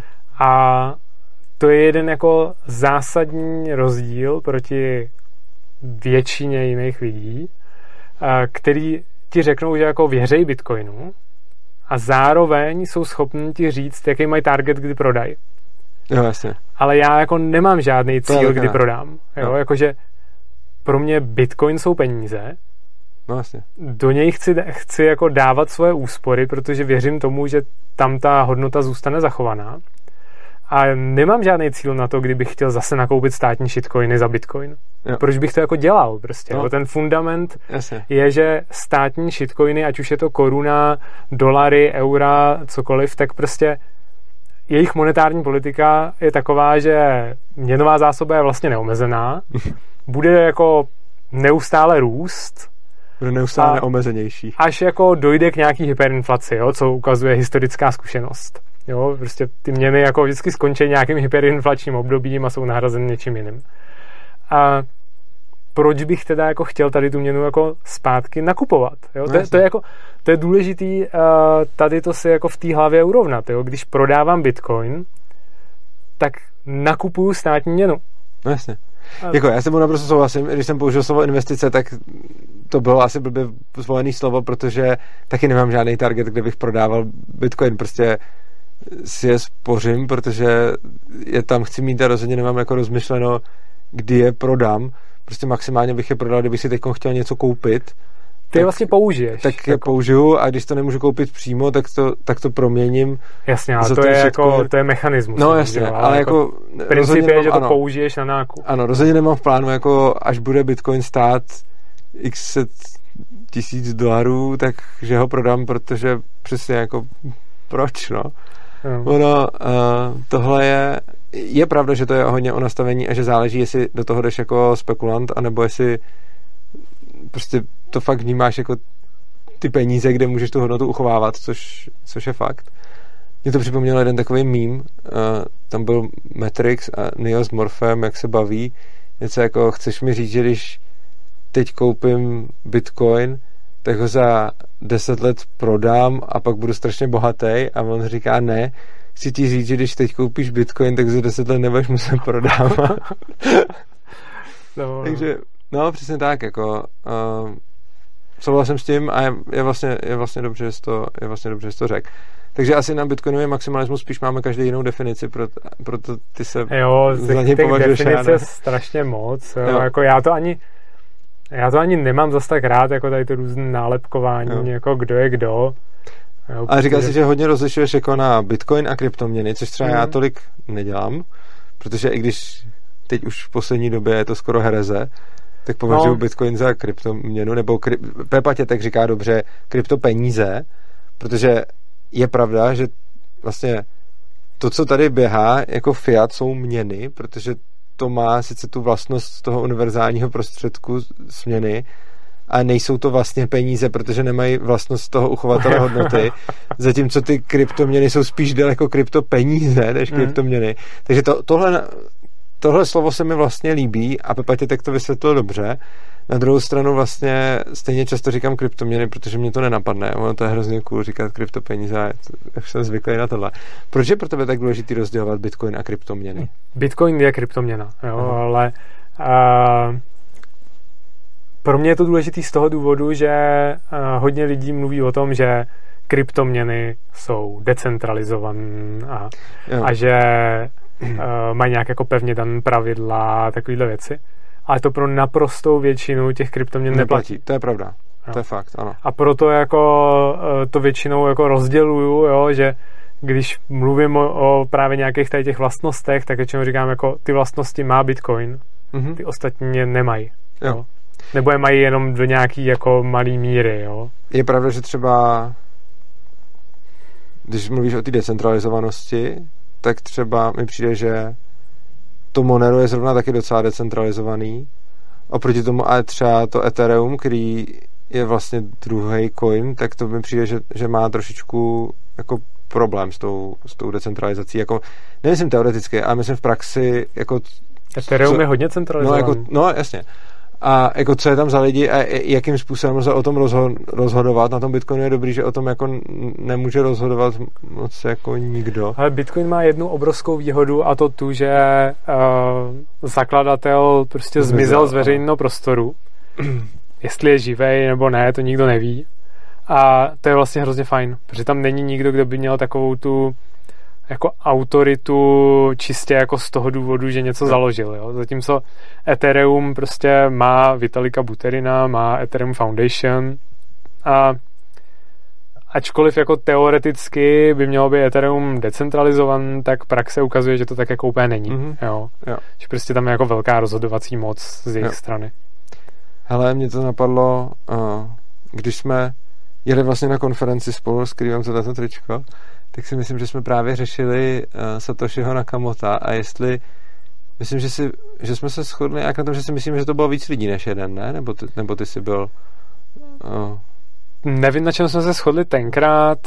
Dneska já ti jako otevřeně řeknu, že nevím. Mě by zajímalo, jako... jestli si k tomu jako když se pořád, jako jak si říká, furt studiu o Bitcoinu, ono už se na tohle spíš zapomnělo. Jako... Hele, na jednu stranu si myslím, že by to mohlo být víc lidí, mm-hmm. Na druhou stranu čím víc lidí by to bylo, tím obtížnější by bylo to zachování té anonymity. Jasně.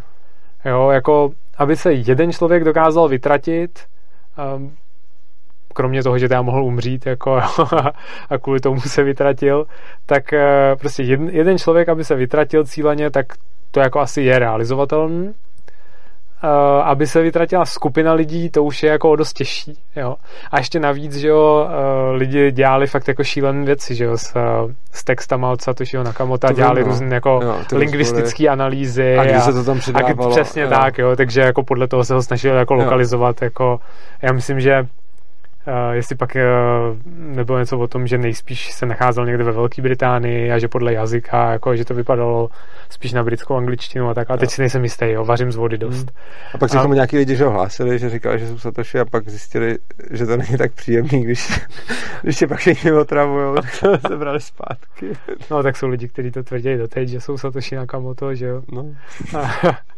No tak nevím, no, jako z praktického hlediska by asi bylo jednodušší, aby to byl jeden člověk.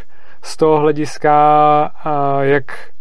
jak chytře je Bitcoin vymyšlený, tak by to jako nahrávalo tomu, že to bylo třeba víc lidí.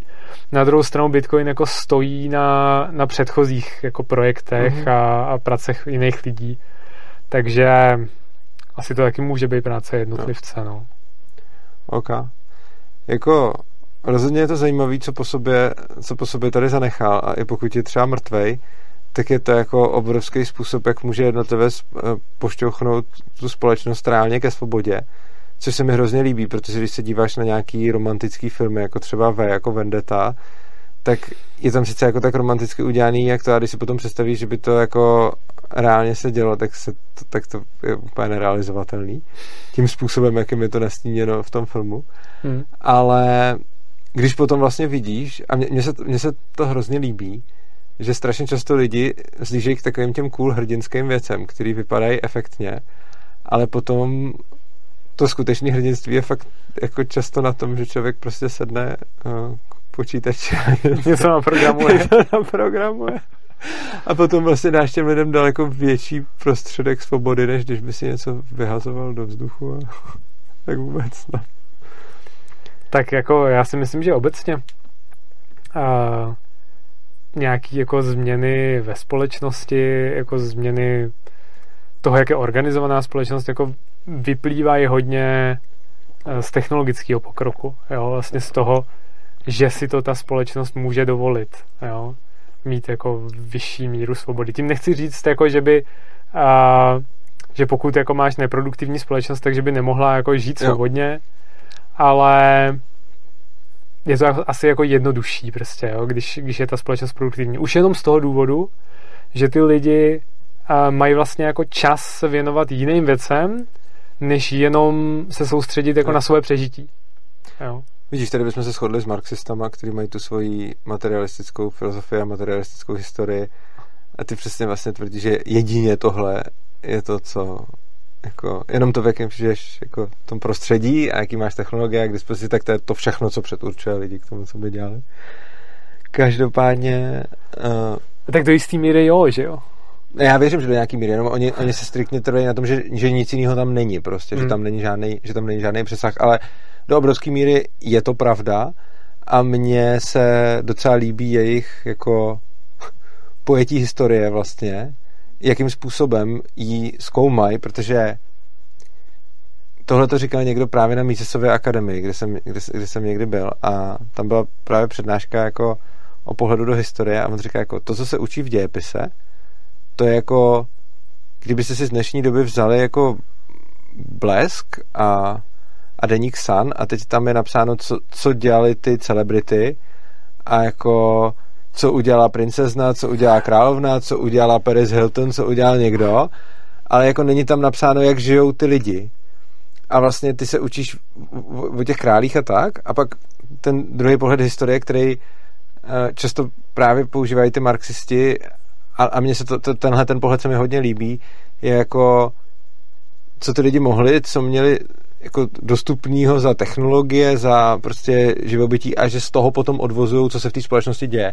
Což je pro mě jako výrazně zajímavější pohled na historii, než vlastně než takovej ten historie celebrit, prostě kdo kde byl. To je dobrý přirovnání, no. Tak protože mě to strašně trklo, tohleto předvání jsem se právě dozvěděl na té přednášce, jako říká, jako, tak když se učíte, co udělal ten král, kdy umřel, kdo byl jeho potomek a tak to je prostě jako historie celebrita a vůbec tam nevíte, jako, že těm lidem kolikrát bylo úplně jedno, kdo je jako jejich králem, že jo. No, tohleto je právě jako zajímavý, když člověk jako má možnost někam jako vycestovat, někam, kde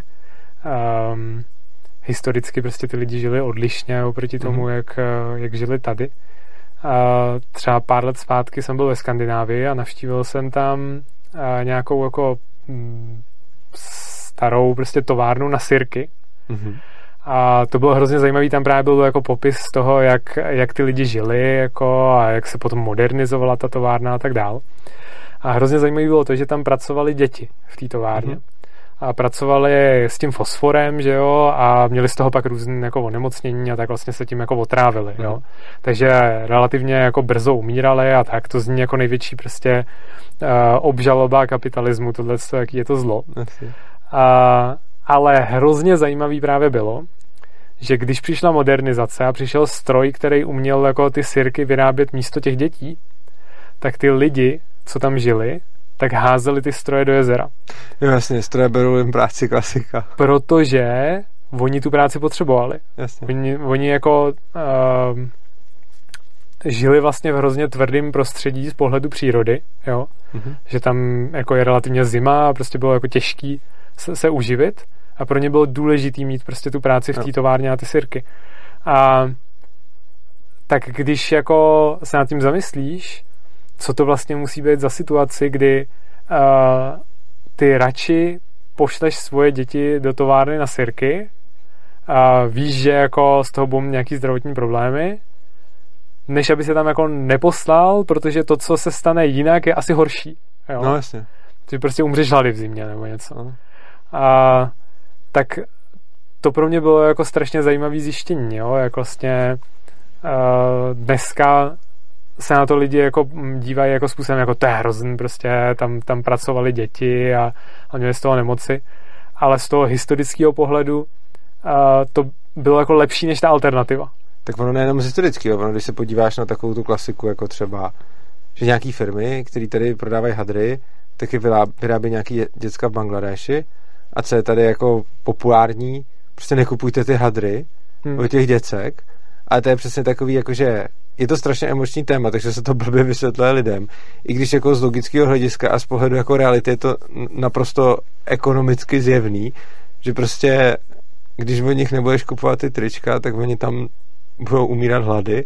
A když budeš kupovat ty trička, který, jasně, oni je vyrobí prostě za $1, a tady se to prodá prostě za strašně moc, ale aspoň dostanou ten dolar, což je lepší, než nedostat nic, protože tam žijou v takový bídě, že kdyby tohle nebyla nejlepší možnost, kterou dostávají, tak by dělali něco jiného, ale vzhledem k tomu, že to dělají, tak je to nejlepší možnost, kterou tam mají, což je jako smutný, ale jako je hrozně důležitý a tohle to je, mně tam přijde strašně zajímavý, že tohle je jedna z věcí, která je naprosto zjevná a potom hrozně záleží, s kým se o tom bavíš.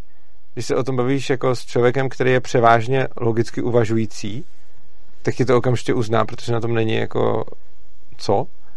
A i když se s čím víc emočním člověkem se bavíš a zejména, když se třeba rodič, tak je to pro něj náročnější to přijmout. A na tomhletom tématu se mi jako hodně líbí sledovat, jak moc jsou schopní emoce člověka jako odradit od toho, aby neviděl něco, co je úplně zjevného.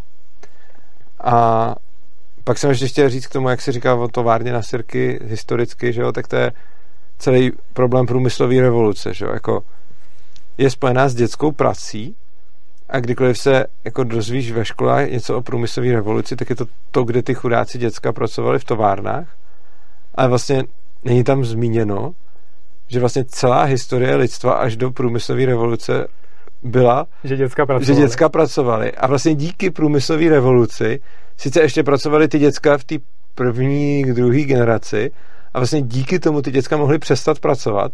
Takže místo toho, aby jsme průmyslovou revoluci oslavovali jako tu věc, která ukončila dětskou práci, sice ne hned, ale potom, tak řekněme, tam byla ta hrozná dětská práce a jako skoro nikde se právě, jako já jsem to viděl i v nějakých učebnicích, to je fakt jako neuvěřitelné, oni to tam jako řeknou a je to prostě takový ten selektivní pohled, kdy ty jako neříkáš nepravdu, ona je pravda, že ty děti tam pracovaly v těch továrnách, ale už jako zamlčíš, že oni celou dobu museli pracovat předtím na těch polích prostě a že potom jako díky tomu, že pracovali v těch továrnách, tak ta společnost bohatla a ty další děti potom už nemuseli, což je taky něco, co lidi hrozně těžko vidí, protože když si představí, jak tam pracují ty děti a ty tam umírají s tím fosforem, tak prostě se jenom řeknou, to je špatně a nepustí je to přemýšlet dál zatím.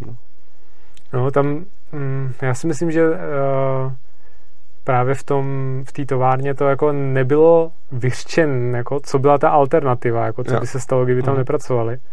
Tak to člověku jako začne pracovat fantazie, jako že přemýšlíš, jako jak to muselo být hrozný, tam žít, jako když prostě tohle byla jako dobrá alternativa. A ono to ale bylo vidět, protože pokud si dobře vzpomínám, tak tam byly i na ukázku jako nějaký jejich obydlí a tak. Ale to bylo jako, já myslím, že to bylo snad 20. století ty obydlí. Aha. Jo. A bylo to hrozně. Jakože pozadu prostě to bylo. Tak Skandinávie byla docela dlouho chudá a potom Švédsko vlastně strašně zbohatlo, když se stane megakapitalistickou zemí. A potom, když měli vlastně Švédsko bylo strašně dlouho chudý. Megakapitalismus. No, pak byli jako tvrdí kapitalisti a dostali se, myslím, HDP na obyvatele na druhý místo světově, jako že byli za Amerikou druhý. A pak si tam zavedli sociální stát, když už na to jako měli prostě.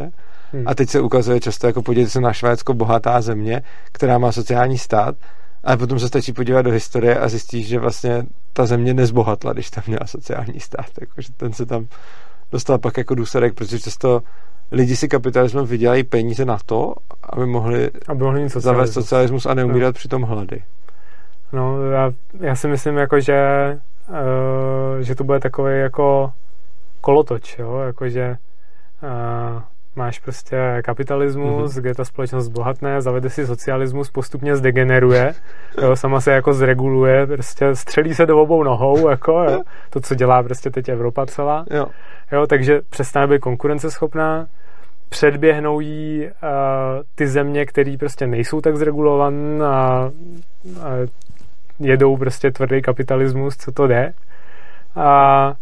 ale ty si taky pak zavedou prostě různé sociální výhody a řeknou si, že jsou ty lepší prostě.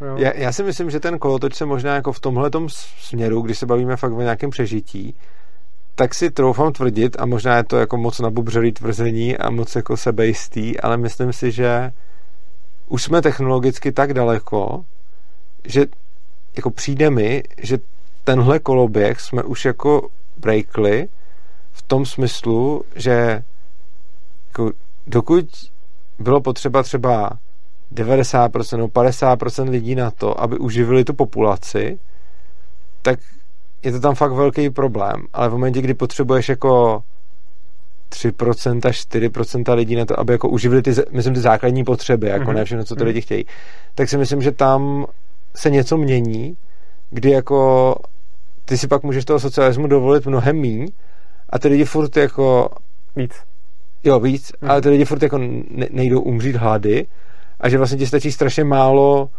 produkce na to, aby si vlastně celou tu společnost, aspoň co se týče nějakých základních potřeb, jako uspokojil. A tam si právě myslím, že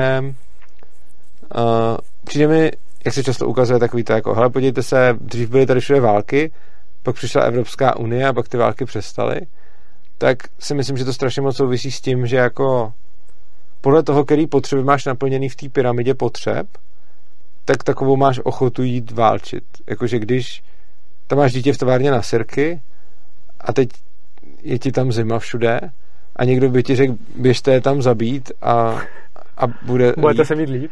Tak asi jako ty lidi jdou, ale když seš tady a teďkon jako řešíš, jestli si jako koupíš jedno auto nebo druhý auto a jestli pojedeš na dovolenou a někdo ti řekne, běžte tam někoho zabít, tak ty nechceš umřít a vzhledem k tomu, že jako ten rozdíl mezi tím, jestli ti umře nebo neumře dítě, je vzhledem k riskování života úplně jiný, než rozdíl mezi tím, jestli budeš mít jedno nebo dvě auta.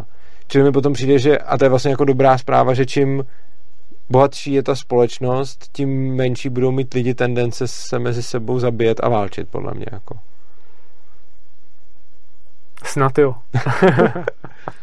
No, ale ještě k tomu kolotoči, to možná ty budeš vědět líp než já, ale já si myslím, že v dílčích oblastech je to jako pozorovatel ten kolotoč a myslím, že to bylo Norsko právě, který ve zdravotnictví nějak už udělalo jako několikrát to kolečko, že měli jako soukromé zdravotnictví a pak ho zestátnili, pak zjistili, že to nefunguje, tak ho zprivatizovali, pak se zase přestalo líbit, že jako vydělávat na nemocných lidech to je zlý, takže to zase zestátnili. No a v tom Norsku mají teda ještě tu výhodu té ropy, takže tam potom a bylo můžou... to v Norsku, ne? Nebo... Já si nejsem tím jistý, těm zdravotnictvím. Jakože vím, že něco, jako já bych skoro totiž řekl, že ve Švédsku, ale možná kecám a možná máš pravdu. Čili tohle to úplně nevím. Bylo to někde jako, podle mě ve Skandinávii. Jo, no, ale jako podobně jako různý experimenty se základním příjmem, že jo? Ten je jako... Finové to zkoušeli.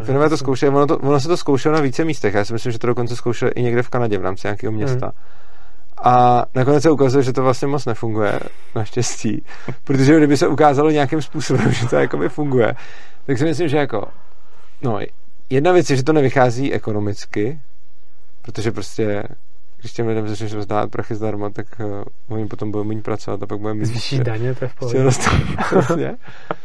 Ale já si myslím, že i kdyby to nějak ekonomicky vyšlo, ono to jednou asi vyjde, jako když ta společnost bohatne tím způsobem, jakým bohatne, tak by se teoreticky mohlo stát, že za pár generací to vyjde. Ale to, co by bylo nejhorší, je, když by se to jako zavedlo a teď ty první lidi jako ještě ví, jaký to bylo, když to nebylo, že jo? Ale potom jako jejich děti a děti těch dětí, tak potom tady budou nějaký jako naše pravnoučata a ty budou říkat jako, hej, pojďme zrušit ten základní příjem a ty ostatním na to budou říkat jako bez toho základního příjmu se vhájí a ty lidi by se neužili, oni by umírali hlady na ulicích prostě, jako tohle to musíš, což mi je strašně zajímavý, že spousta věcí, která normálně jako prokazatelně historicky jako šla a bylo to vidět, že to šlo, tak potom se to nějakým způsobem zestátnilo a pak vzniklo přesvědčený, že už to nejde a já to vidím hrozně moc na, to bude historicky určitě taky, jak Evropská unie sjednocuje ty nabíječky, aby všichni měli USB-Cčko, což znamená, že Apple platí nějaký ty pokuty za to, že ho nemá. A vlastně Evropská unie vydala tu směrnici až potom, co už stejně všichni jako vlastně měli USB-Cčko. Takže prostě si přesně umím představit, že jako všichni nějak došli tržně k tomu, až na ten Apple, že budou prostě používat to USBčko a potom přišla Evropská unie a dala tu směrnici. A bez regulací by se to nikdy nestalo. Přesně tak. A potom jako my si ještě jako pamatujeme, že se to sjednotilo dřív, než to bylo povinný, ale potom jako když se někdo podívá na tu a pak se historicky to podívejte se, kolik bylo různých nabíječek a lidi to nechtěli, tak stát musel zasáhnout a to. A tohle je strašně často, že ten stát jako zakodifikuje něco. Myslím si, že daleko horší příklad je právě s tou dětskou prací, kdy vlastně poté, co už dětská práce byla vlastně obsolít, tak se zakázala a začalo panovat přesvědčení, že kdyby nebyla zakázaná dětská práce, tak všichni naženeme jako děti do továren, což je blbost, protože i když byla povolená, tak prostě když už tam nemuseli být, tak to nebyly. Ale tohle, to samé, co ty právě říkáš, tak já jsem vnímal v době, kdy se zakazovalo kouření v restauracích v Čechách, tak v té době, já nekouřím, nemám rád kuřácký restaurace, mě to jako vadí, když prostě půjdu do restaurace a vrátím se domů a můžu všechno prádlo hodit do pračky. Takže já bych měl být jako ta cílová skupina, jo? Mně by se to mělo líbit, jo? Že se to zakáže. No. Ale tenkrát jako já jsem to vnímal tak, že se zakazuje něco, co jako není problém. Já jsem neměl problém najít nekuřáckou restauraci. A řekl bych, že se to jako hodně rozšiřovalo, jo? Že bylo víc a víc nekuřáckých restaurací v té době. Ale zase prostě politici si řekli, že je potřeba udělat nějaký populární krok, že asi už je jako dost nekuřáků ve společnosti, takže prostě se to zakáže, jo. Jasně. A je to úplně to samý prostě. Teď by ti taky určitě nějaký lidi řekli, že kdyby to nebylo zakázané, tak se všude furt kouří. No jasně. Jako mně teda přišlo, taky jak jsem nekuřák, že těch kuřáckých bylo dost, ale zase těch nekuřáckých taky, byť teda ve velkých městech, tak třeba na nějakých vesnicích je to jinak. OK, to asi jo. Tam nějaký rozdíl mohl být, ale to je jenom otázka času. No a já si myslím, jakože já si pamatuju, že ohledně toho jsem byl dokonce i v Máte slovo, když jsem tam právě byl proti, jako byl jsem na straně těch kuřáků jako jediný nekuřák a byl jsem proti tomu protikuřáckému zákonu. A mě tehdy napadlo, když jsem o tom mluvil a bylo to je strašný, jako co když jsi na té malé vesnici a je tam jenom ta jedna hospoda, kde se kouří a ty si tam nemůžeš zajít. Tak to, co mě jako mě na to vždycky přišlo jako dobře, tak jsi v té malé hospodě a chceš tam jako indickou restauraci a ona tam není, tak prostě, protože ji chceš, tak nařídíš tam ty knajpě, že prostě ti musí dělat vindalu, protože prostě to chceš a je to tvoje jako preference a ona tam není prostě. Tak a tohle je fakt jako takový, že myslím si, že tohle je příznak toho, že ten stát se fakt jako rozpíná do takové míry, že pro lidi je naprosto normální, když se mi něco v té společnosti nelíbí, nebo mi něco vadí, nebo mi přijde, že je něco nebezpečný, nebo cokoliv, tak okamžitě se zeptám státu na regulace a začnu po politicích požadovat řešení. No ty vlastně využiješ jako prostředky ostatních lidí pro to, abys prosadil jako nějakou svoji vizi toho, jak by měly věci fungovat. No. Jako mě nejvíc absurdní, a to už moji posluchači znají, ale tebe to řeknu, protože ty to určitě neznáš. Já jsem jednou poslouchal rádio a v tom byl rozhovor s nějakým předsedou asociace lanovek a vlekařů. Mně to přišlo docela zajímavé, protože jsem vůbec nevěděl, že existuje asociace lanovek a vlekařů, tak jsem to poslouchal, protože jsem mě jako zaujalo, co takový lidi řešili prostě a tak.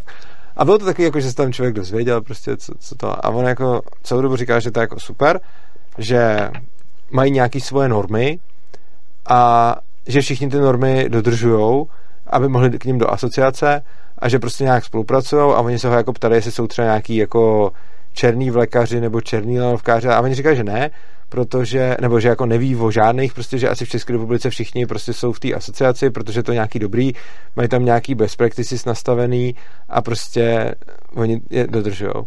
A potom říká, že to, co je jediný blbý je, že ve všech ostatních zemích tyhle ty best practices už propsali do zákona a my jsme pozadu a nemáme zákon o lanových dráhách a vlecích.